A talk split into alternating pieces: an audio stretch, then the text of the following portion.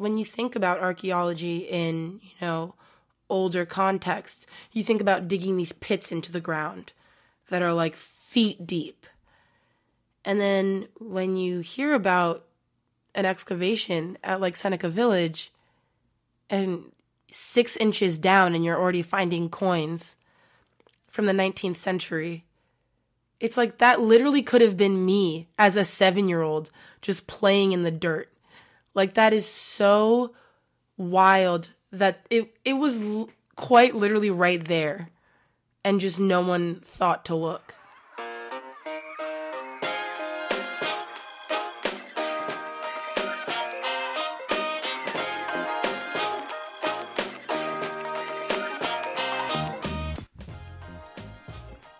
And welcome to Everyday Environmentalism, a podcast that tells past and present stories about urban nature in New York City.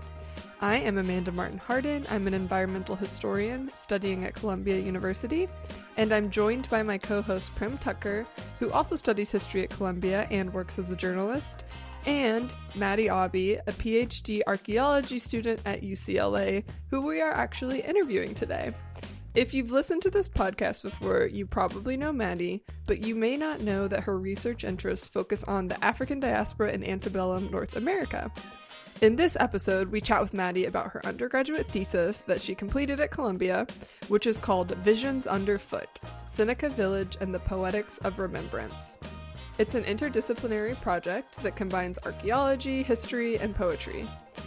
Maddie used physical objects found by archaeologists at Seneca Village as a way to creatively ponder the interior lives of the individuals who called Seneca Village home. This is actually part two of our series of episodes on Seneca Village. So, if you want a more traditional history about the facts and origins of Seneca Village, listen to our previous episode with Dr. Nan Rothschild if you have not already. But for now, let's get into the poetics of remembrance and discuss why Maddie decided to use a creative medium as a means to uncover the past.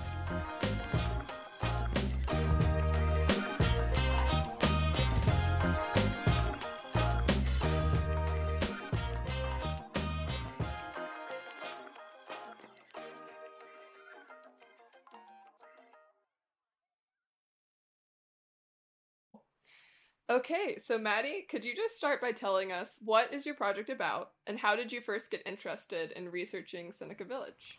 Yeah, so um, this was my senior thesis project, and I wrote it. You know, I graduated in 2021, so I wrote it mostly in 2020. Um, and I had kind of gone into the end of junior year, beginning of senior year, you know, thinking about what I wanted to research. And I thought I wanted to go out in the field, and then COVID happened, and that was no longer a possibility. So I knew it was going to have to be something closer to home. And that was at the point where I still thought that I might be able to go into the field. And then I sort of came to the realization that I was going to have to do my project on an existing body of work because I wasn't going to be able to find anything for myself, um, both because of COVID, but also just because of the time constraints at that point. So I spoke to my thesis advisor, Dr. Zoe Crossland at Columbia, and she sort of told me, she was like, Have you heard of Seneca Village? And I was like, Oh, yeah, I think that's in Central Park. I think I've heard of it a couple times. And she was like, How about you read up on that and then get back to me? Um, so I read a little bit about it, and I think the thing that really struck me was the fact that it was literally under Central Park in a place that I had walked home so many times, like as a little kid. So it wasn't just like a part of the park that I had never really been to or I only went to rarely. It was like an everyday thing for me, and I never realized that it was there. So I think that that's why I was really interested in it. And then um, I think knowing that, I was just like, who are these people? Like, I wasn't so much interested in like the larger scale, I guess, you know, food ways and the ways that the community were structured as a whole, but I was more so really interested in the people um, as individuals, and that's how I came to doing genealogical work because I was like, this is something that I can do safely, remotely, and hopefully still get something valuable out of it. Okay, well, like despite those COVID and time and space restrictions, I feel like the project didn't really feel like you were trying to make the best of the worst. Like it's super interdisciplinary. You got archaeology, you got anthropology, you got history, poetry. It was it was very active. You know, you weren't trying to make things work. You made them work. Um, so, could you speak to your decision to engage with this array of fields instead of just going for the more traditional route of just telling the story of the village? Yeah, so I mean, I studied archaeology, um, but I think once I realized that I was going to be dealing with the archive and I wasn't actually going to be dealing with any objects in my hands, although they were all available through images online, I was like, obviously, history is going to come into play. Like, they're literal documents. How could it not? Um, and then in terms of anthropology, I did the interdisciplinary major. So I think that the entire time that I was studying archaeology, I was simultaneously studying anthropology.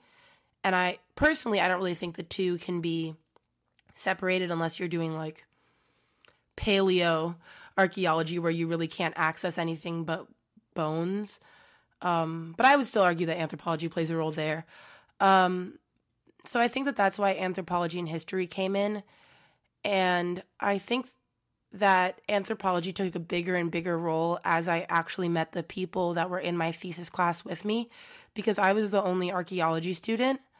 Um, so I was just surrounded by a bunch of anthropologists and everything that they spoke about. I was like, wait, I could use that. Wait, I could use that. That would make this so much more interesting. Um, so I felt like anthropology helped me sort of fill in gaps where I thought that the record couldn't, you know, fill that in in a satisfactory way. Um, and then I came to the decision of poetry, perhaps not by choice. Um, I had written poetry for a, another class that I had taken um, for my with my thesis advisor the semester prior, um, and she was like, "Maddie, you should write poetry in your thesis. And I was like, absolutely, what do you mean? Like, why would I write poetry in my archaeology thesis? And she was just like, I think you're very good at writing poetry.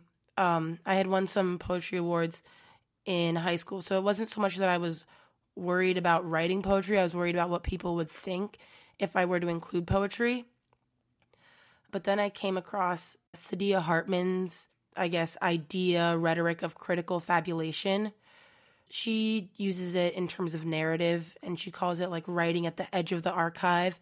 And so none of it is fake, like it's all plausible, but none of it is necessarily exactly confirmed. And so you're sort of writing in that space in between.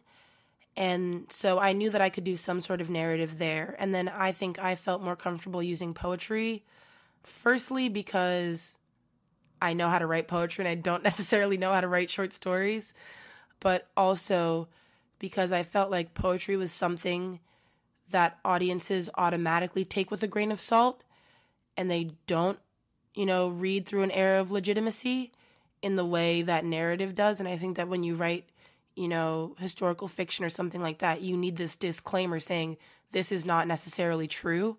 But I think that poetry just sort of naturally is consumed in that way. And so I felt like it kind of worked perfectly for that idea of critical fabulation. Yeah, and I love this idea Hartman reference. And I know in your thesis you also talk about is the author Marilyn Nelson? Yeah. Who wrote a book of poetry about Seneca Village. So we'll link both of those texts in our show notes because I think they're both like really excellent references if people want to dig more into what you're talking Yeah, about. absolutely. um, which is so interesting. So, along the lines of what you're talking about, just as you said, for this project, you didn't hold yourself strictly to like only interpreting facts or just sort of rotely looking at the physical objects and just, you know, describing them and what have you. So, as you said, you speculate on what these particular artifacts and objects, who they might have belonged to, what they may have signified.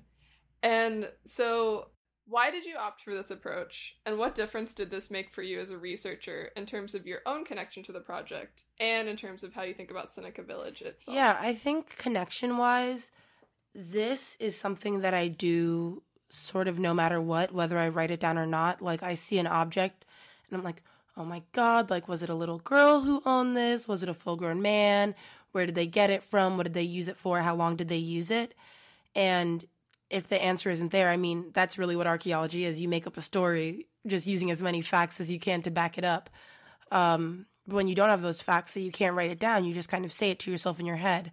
And I think knowing that something belonged to someone, because I think we often talk about things belonging to a culture, but thinking about an object belonging to someone makes it makes the responsibility of telling its story seem a lot more immediate because you think about like I mean, people have loved objects. Like being materialistic is a tenet of being a human. Like people have used and held and loved objects for so long. And you think about your own objects and like if I if I lost my phone, I would want the person to think about whose phone this was. I would want them to want to return it to me. All these different things.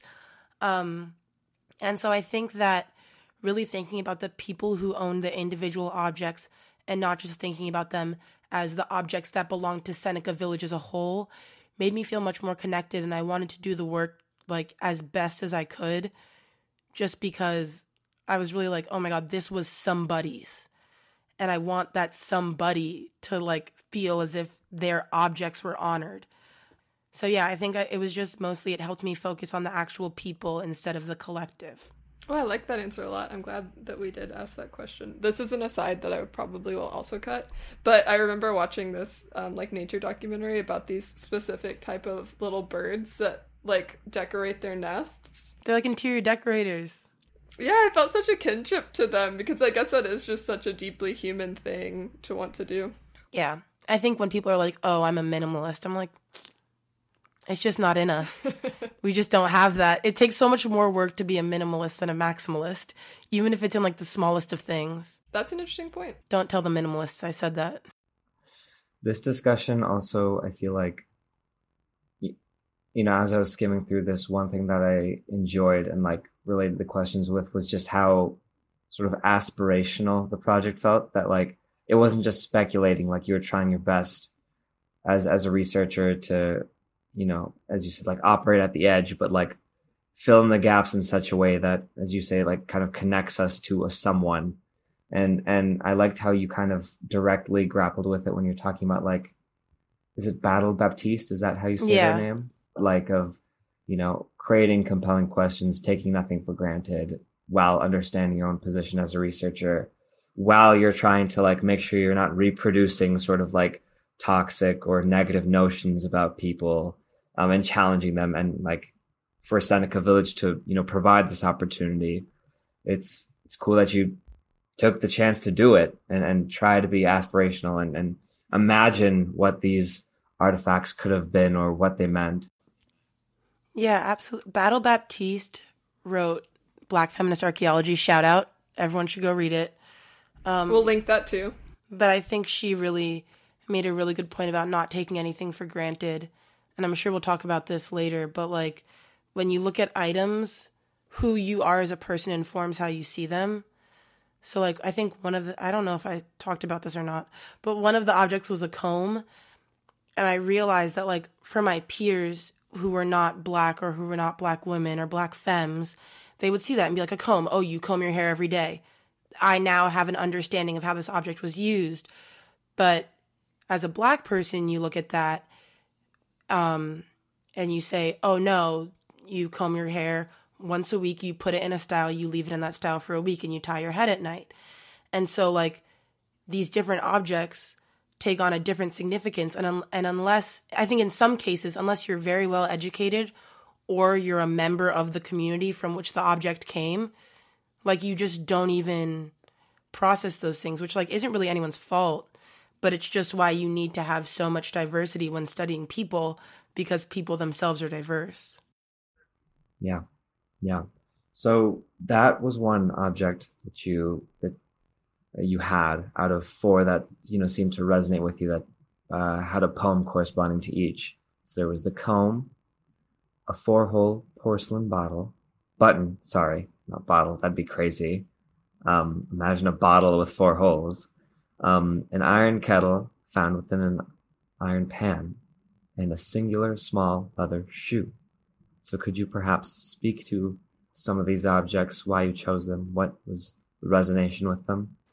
Yeah, so um, I just sort of referenced it, but I think the reason that I picked the comb was because I like I looked at it and I could just see it. Like I was like, this was me as a little girl sitting watching TV with my mom sitting above me combing my hair and I'm just like crying cuz I hate it.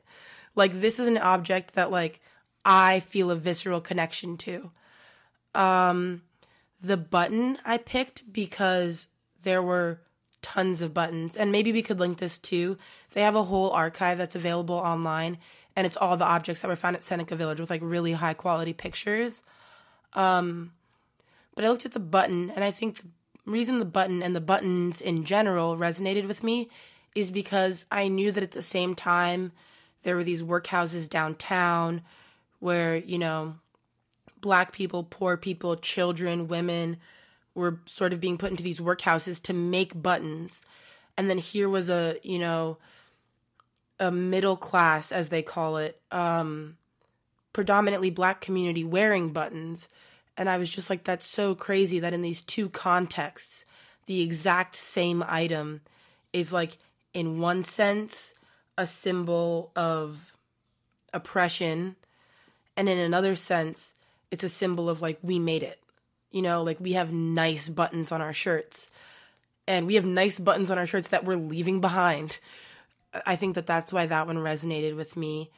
Um, the iron kettle and the iron pan resonated with me because it was it was a weird realization where I was like my thesis is sort of about unpacking like the space that exists between free and enslaved and seeing the iron pan and the, iron kettle I was like this is a representation of labor that must be done like whether it's done for someone else by means of slavery or whether it's done for your family by means of domestic work, or whether it's done for someone else's family by means of paid domestic labor.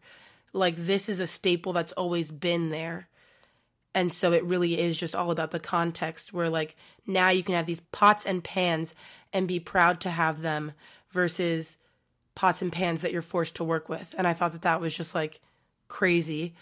Um, and then the small singular leather shoe, I feel like is just eerie because it was like it would either be worn by a woman with a very small foot or a child in the explanation of the object. And just to think about one shoe being left behind, like, was that an accident? Like, it, it was just very eerie to think about something that always comes in a pair being isolated. You know, that one in particular, that just hearing you describe the shoe again just now, it's made me think about so many times, like especially walking through park spaces, which I know Seneca Village was not yet a park space, obviously, but I see like little kid shoes that kids have just like discarded and their parents didn't notice in time, and it's like one shoe flung into the wild or whatever. And it is there's just something interesting about that with archaeology of like our humanness as much as we change and as much as as historians we talk about like cultural contexts shape us and condition us and we're not exactly the same and we don't have the same necessarily perspectives as people in the past which is true. But there is this through line of just like i don't know something about that shoe strikes me as weirdly relatable in a way if that makes sense. Yeah for sure. But um maddie would you like to read us one of the poems? Perhaps about I, I don't know i love the comb poem but i don't know if you had one in particular. Okay i can read the comb poem. Let's do it. So for those listening there's an image of a comb and underneath it it has the quote from the archaeological repository of new york city which says gutta percha comb which just means plastic um, and it says one gutta percha comb with 12 teeth a comb, twelve long teeth for parting and detangling and twisting and digging through thick, coiled black hair, conjures images of the least gentle forms of intimacy. A daughter, young and plastic, under her mother's touch, sits on the floor, knees to chest, between her mother's work bowed legs. Tender headed and unaware, she writhes and wriggles in the way any black girl can attest to too thick, too matted, too knotted hair is sculpted in preparation for Sunday services.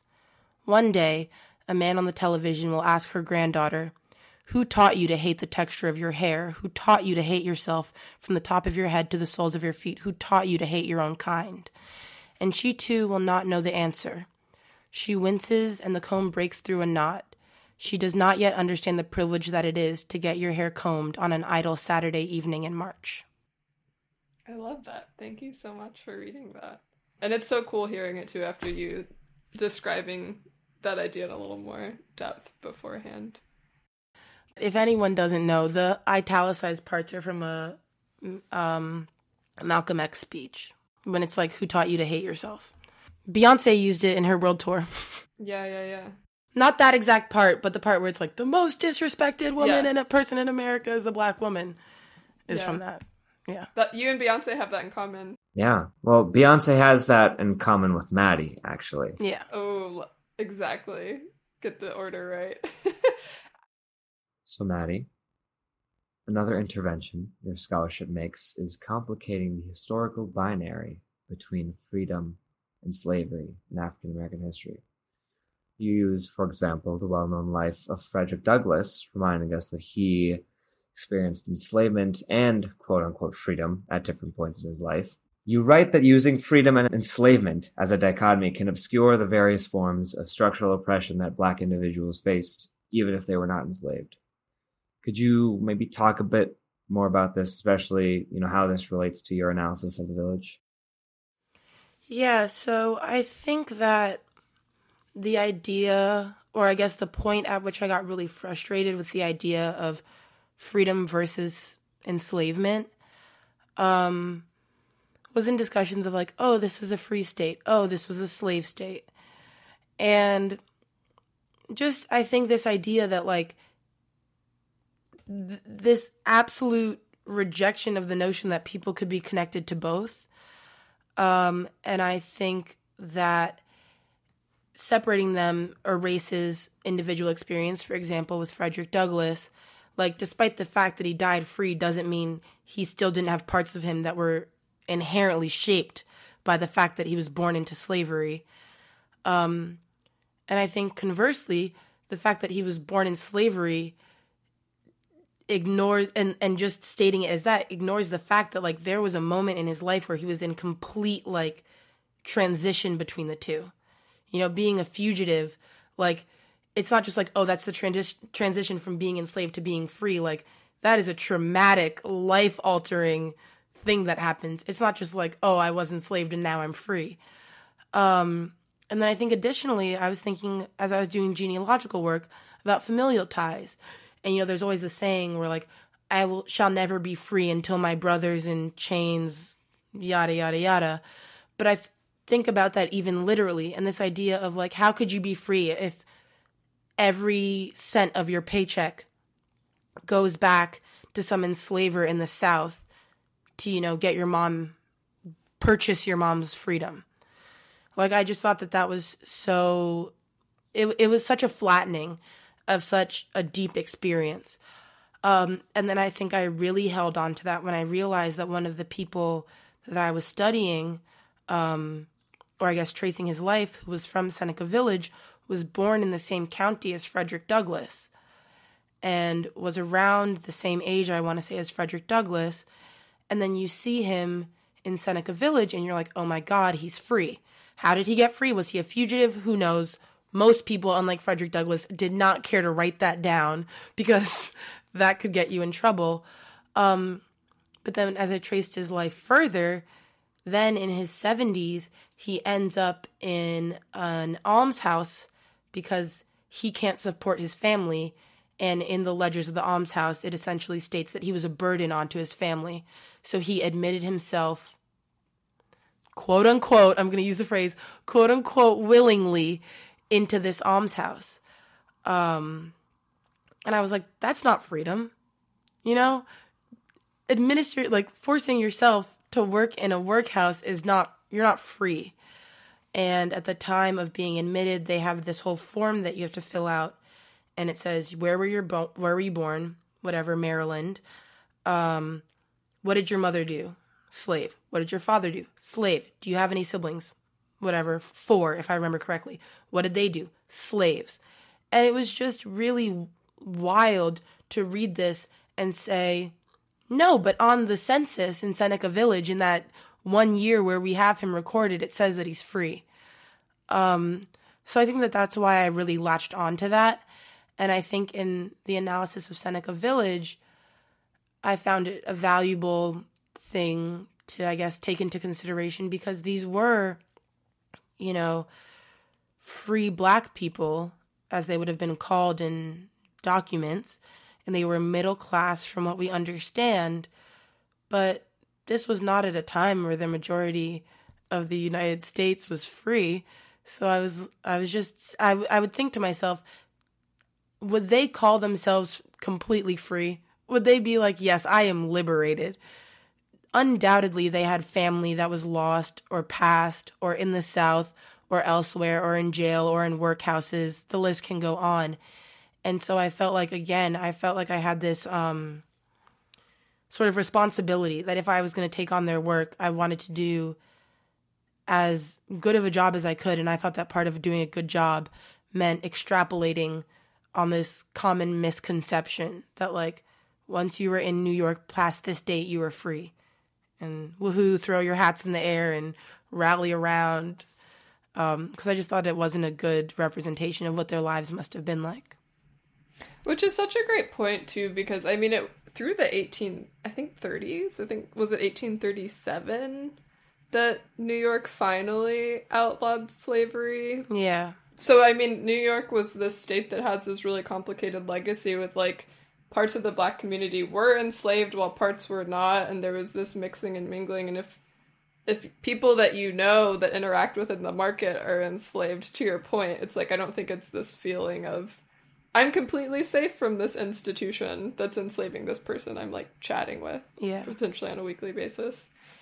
Also, something I would like to add that I completely forgot that you just reminded me is that to the counter of that, I also think that to say someone was enslaved and they were a slave and they were not free is also a flattening of their experience because again, Frederick Douglass, I mean, the man can write.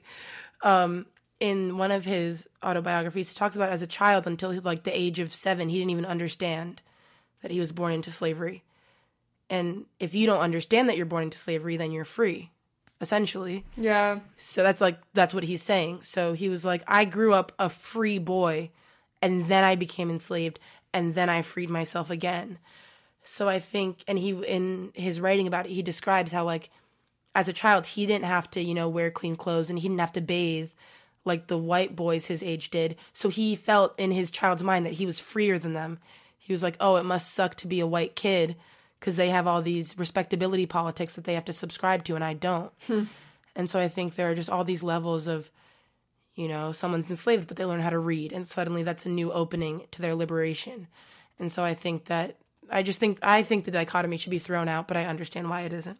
Well, I think so much of what to me your project really gets at is thinking about you know in this micro area of Seneca Village that even that in the way that we kind of talk about it in a historical way it's sort of this glossed over like oh it was a predominantly black community that was displaced Yeah. and you try to get at the texture of like the individual lives and emotions of the people who inhabited that space and i think that's what's really great about your project is because if you get past those oversimplified dichotomies of like this person was free or they were enslaved.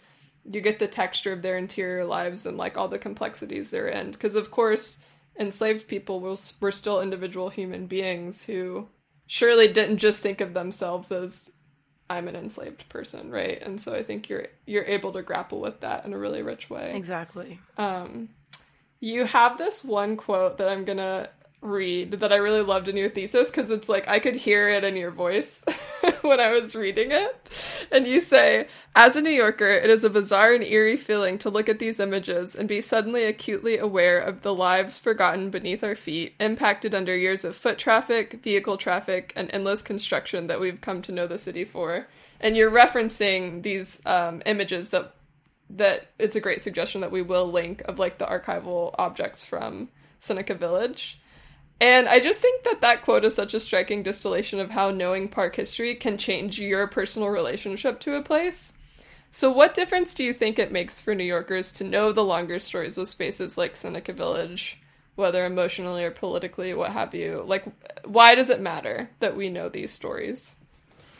Yeah, I think on the most basic level of park history in general, I think it was I mean, at this point, probably like three years ago, but it doesn't feel like three years ago. It feels like very recently, I realized that archaeology could be done that wasn't thousands of years ago. Like, I think archaeology is always like, haha, Indiana Jones Temple of Doom, you know, Parthenon, like things like that. And so I think, you know, maybe you feel the same way as a historian, but as an archaeologist in the US, you like are constantly looking to Europe, looking to Northern Africa, being like, oh, they have the archaeology over there. And looking to South America as well, um, and Central America.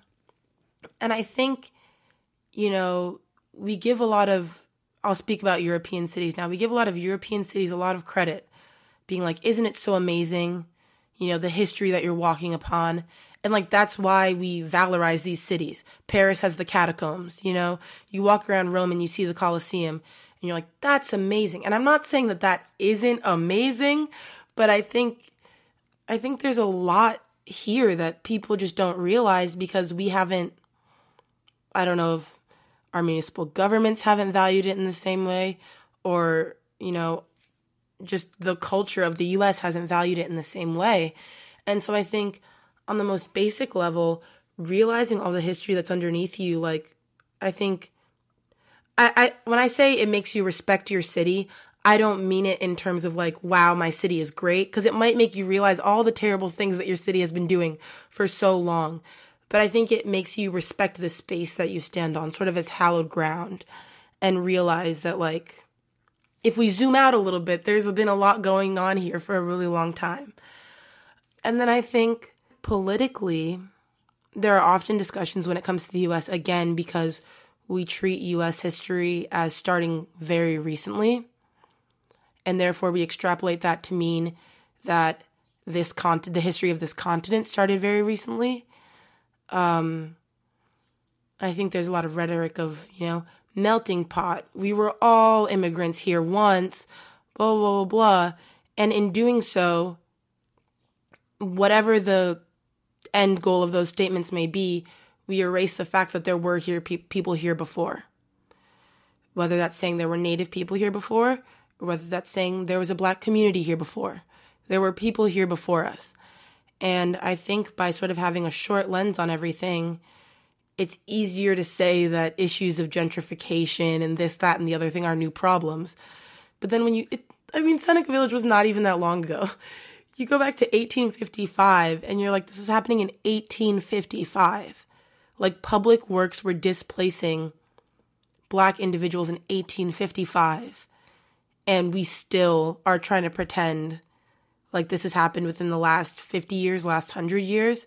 And so I think politically, it also not only does it make you grasp and perhaps understand things better, but I think for people who this is their own history, I think it it validates how you feel about certain things. Um, and I think it makes you realize that, like, no, I have grounds to stand upon, stand upon here, both literally and figuratively. Um, and then I think also emotionally, it's just nice to like see yourself represented. And I think we often think of the history of New York as, you know, Manhattan, and then suddenly it's the hustle and bustle of Wall Street and and you know the industrious Wall Street, and we don't really think about what was north of that or what happened in between that. Yeah, and, and it's like, uh, maybe the Dutch in between. Yeah, will be referenced. Maybe yeah. maybe there was something there. Um, so I think it's just nice to you know for Black New Yorkers to be like, here's some older Black New Yorkers. Yeah, especially in a spot like the Upper West Side that has been and more in a traditionally wealthy community or exactly. middle class, but relatively wealthy community, land owning community. Right. Like, don't let them say that it's always been this certain way because there's proof that it hasn't. Yeah, because I know, uh, you know, Prim loves counterfactuals, so this one's for you, Prim. But it is an interesting moment to contemplate Seneca Village and think, I wonder what might have become had this neighborhood not been displaced. How might New Yeah. York look different, you know, in that area? And so I think it's a really worthwhile um, thing that you've articulated. Oh no, I was just gonna say I think also, which I sort of talk about in the poem, um, that relates to this quote, I think. But it's very, when you think about archaeology in, you know, older contexts, you think about digging these pits into the ground that are like feet deep. And then when you hear about an excavation at like Seneca Village and six inches down and you're already finding coins Yeah. from the 19th century. It's like that literally could have been me as a seven year old just playing in the dirt. Like that is so wild that it, it was l- quite literally right there and just no one thought to look. Which is also a great visual image, like a mental image of how, to your point, how recent that history is. Is it's like it's not even Yeah. f- foot submerged underground, you know. Um, I think this would be a great moment to read, if you would, another poem, "Land After Seneca." Yeah. Um, Land After Seneca. At the edge of the park where it meets 84th and Central Park West, there is a double swing set facing southeast. I passed this swing set in this corner of the park for 14 years when I wanted to take the long way home from school. I would sit on the swing, my backpack a counterweight to my small frame. This is where I learned to, how to pump my legs, to swing by myself. I wonder what specters of school days past I might have swung by here, my feet kicking through the hoary haze of a mother parting her daughter's hair, a father gently weeping for his son, a church service gone over schedule, a first word, a last word, a goodbye, a hello, a departure, a see you soon, a beginning, an end. I must have swung here, not yards away from the excavation, for I certainly did at the age of nine. But as is common of children at play, I must not have noticed. I must not have paid any mind to the lives being unearthed a few feet away, the lives being packed further down each time I jumped off the swing. Amazing. Thank you for reading that. Yeah. Yes. So this is this is a fun one. Um, speaking of speculation and aspiration, um, what are your future plans, research plans, and plans in general at UCLA? Uh, do you think this this whole project, this endeavor, will inform maybe some future pursuits or endeavors? Um, yeah, so I'm going to go get my PhD at UCLA. Um, and I think that what was interesting is I was writing this thesis at the exact same time that I was applying to grad schools. And so I think, like, sort of organically, I just formed this question in my head. Because I kept being told you have to have a location or you have to have a question. And I was like, I cannot pick a location, so I will have a question. And my question, you know, my little byline that I would email every professor at every school that I reached out to is I want to further interrogate the dichotomy of free and enslaved that is used to describe the black community in antebellum United States. That was my thing when it was what I was interested in. And I think that while I knew that that was what I wanted to study, this was my first time actually trying to do that and I liked it. Like I really, it was one of those moments where you know you always go around saying I hate school, I hate school, and everyone's like, if you hate school, why are you signing up to do a PhD? And then you have like a moment where you're like on you know ancestry.com and you're like, maybe I like school, but don't tell anybody. Like I can't admit to finally admitting that I like school. Um, so I think that in terms of that question, that will definitely inform my future endeavors. And I think, sort of, in terms of my life plans in general, something that Seneca Village I think helped cement this year was that I am a Northeast girl. I don't think I can leave here for very long. Um, I think reading about the history of New York and looking at the images of New York, you come to realize that, like, when you've been in a place for a certain amount of time, you have a familiarity that, like, can't really like you can't explain it to other people necessarily. And I always think about this when I think about even places that my family would routinely go to for vacation. Like we used to go to Key West a lot. And I was like, I only understand Key West in terms of isolated spots. I don't understand how these different places that we visit every time we go connect. because when we're driving, I'm not paying attention. Whereas New York is a place that I feel like I wholly understand. And so I would look at a picture of, you know, almshouses downtown and I'd be like, I know how to get there on the train without looking anything up on my phone. And something about that familiarity with the location, I think cemented in my mind that I ultimately do want to come back to doing work in New York because I think while it's lovely to have different people from different places also bring their perspective because that can be just as useful, it is also useful to have people from a place work on that place and talk about that place because they have an understanding that perhaps can't be communicated but is still mm. valuable within the work. Wow. I don't know what I'm going to write well, my thesis on though. Couldn't tell you. Sure. Yeah. I mean, you got time. Uh, but otherwise, how lucky New York will be to have you return. Yeah, I mean, we'll see. If I can afford it. If I get a job, I'm doing it. Yeah. I love that research question though, Maddie. I really do. I think that's a huge question and a really good one. And I can't wait to see what you come up with.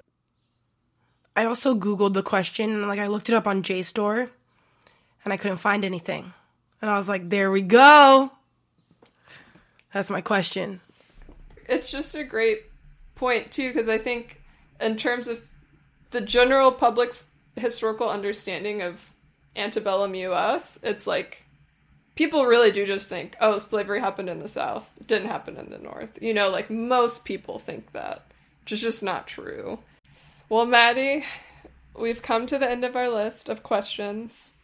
Is there anything we've left out that you'd like to touch on?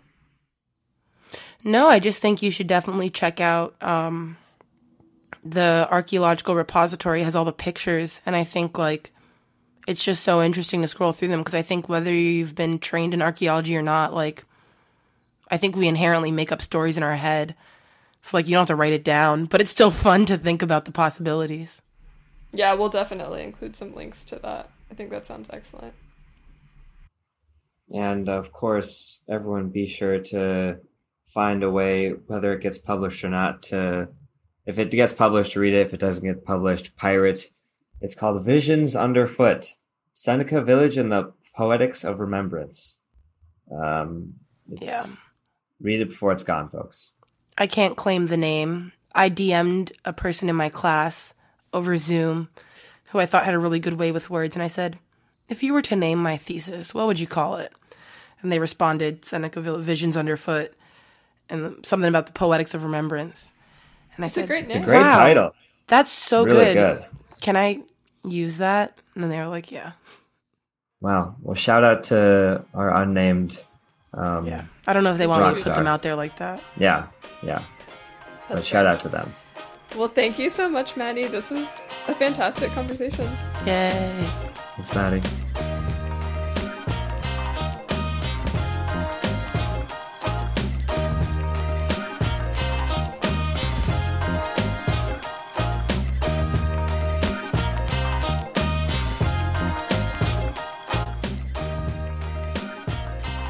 That's our episode today. Thank you so much for listening, and thank you, Maddie, for sharing your fascinating research with us today. I want to thank Maddie and Prim in general, as this episode actually concludes the first season of Everyday Environmentalism. I couldn't have made this podcast without them, especially in COVID times where we had to record everything remotely. They were incredible, and I thank you both so much for your help. Thank you to the Society of Fellows and the Heyman Center at Columbia University for funding this project. And Thank you to all the listeners who've stuck with us through this journey. It's been a blast getting to hear from some of you, and we hope to bring you more content for a season two in the somewhat near future. If you haven't listened to our other episodes, please do check them out. You can find them on everydayenvironmentalism.org, or you can follow along with us on social media. We are on Twitter at everyday underscore enviro and Instagram at everyday environmentalism keep in touch with us. Let us know if you have suggestions for episodes you'd like to see covered in season two.